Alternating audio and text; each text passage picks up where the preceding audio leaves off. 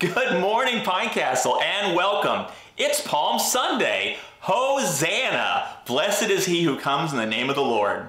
We are so thankful that you've decided to join us for our live stream this morning. We appreciate your grace as we identify creative, alternative ways to, to serve you, and, and we appreciate your forgiveness if any technical difficulties arise. While you're watching, we invite you to add your voice to the conversation by engaging in the comments. And be sure to visit our website, pinecastle U M C dot com, to stay informed and get connected. We'll continue to send updates by phone, by email, and through social media. We're at Pinecastle U M C on Facebook, Instagram, and Twitter, so you can follow us there. And if you post a picture of your family worshiping with us this morning, don't forget to tag us in your post. Again, that's at Pinecastle U M C. In just a few moments, we'll have some great worship followed by an inspiring message from Pastor Scott. But first, let's pray. Heavenly Father, thank you. Thank you for this new day. Give us joy in our hearts as we shout Hosanna, welcoming Jesus as our King. Prepare our hearts and give us the faith that we need each day this week as we follow Jesus on the way to the cross. Amen.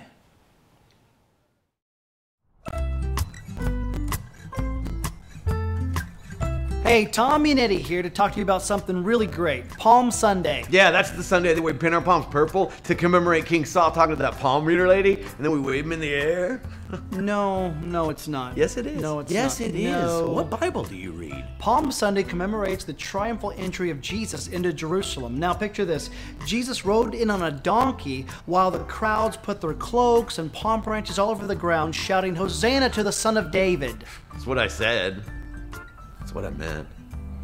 Okay, now picture this. Jesus' popularity was going viral. I mean, he just raised Lazarus from the dead in the same community just a few days earlier. Wait, post-dead Lazarus was maybe at the very first Palm Sunday? Yeah, probably. That's so cool. I bet if he was there, he was probably like, and you're a thriller, thriller, Jesus. You raised me from the dead when you said, get up, get up, get up, oh!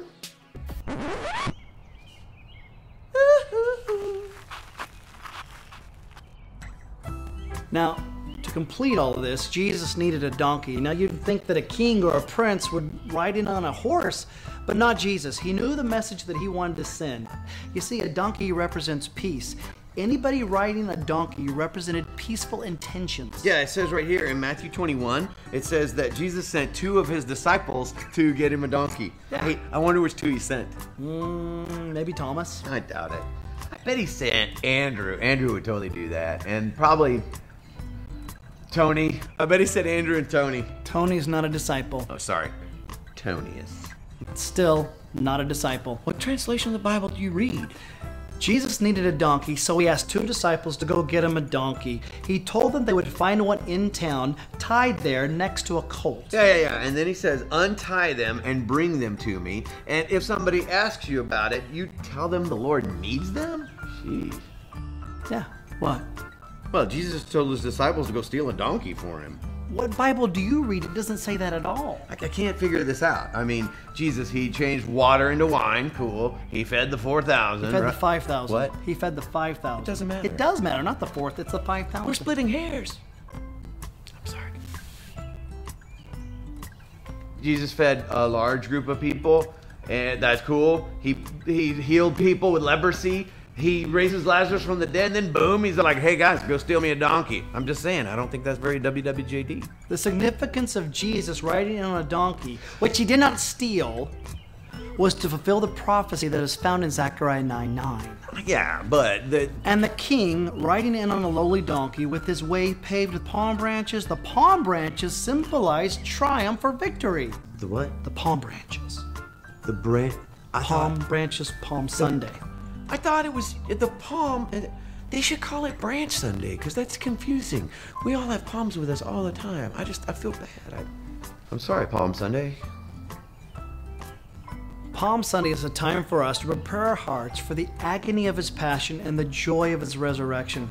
So this week, Let's cover the road to the cross with our hearts, our souls, and our minds as we reflect on the final week of Jesus' life. And let's celebrate in anticipation the return of the King of Kings.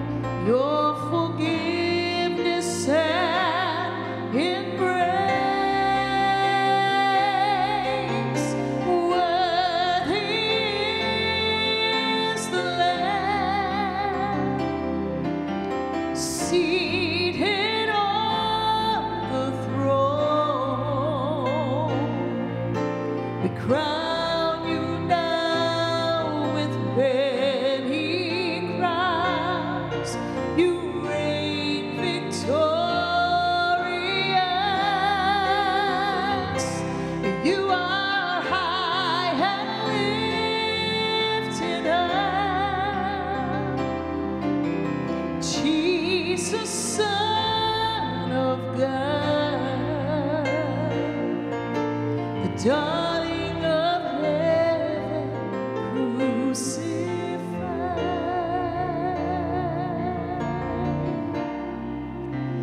worthy is the Lamb, worthy is the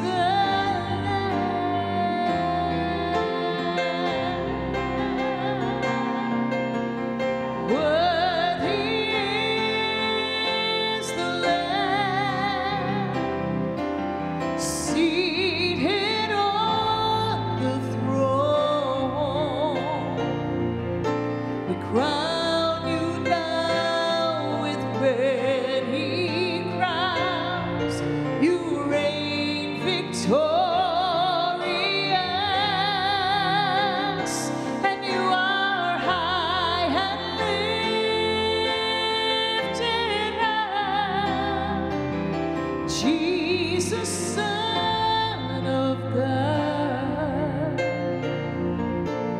Darling of heaven, crucified,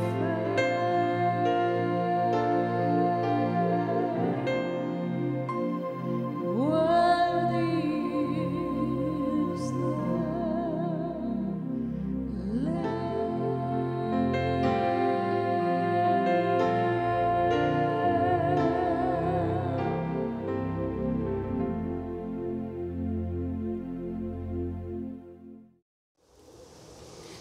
Kids, I want to talk to you about a parade. Do you like parades? Have you ever been to a parade?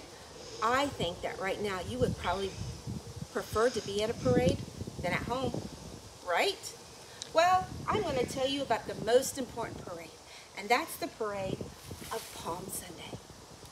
In that parade, Jesus was the grand marshal, and he was going into Jerusalem riding on a donkey. There were people and kids in front of him, and they were dropping their palm branches and their jackets on the dusty ground to honor the king. And there were people behind him, and there were crowds along the street, and they were all shouting and proclaiming, "Hosanna, Hosanna! Blessed is the one who comes in the name of the Lord." And they were getting loud and excited, and they were singing and praising.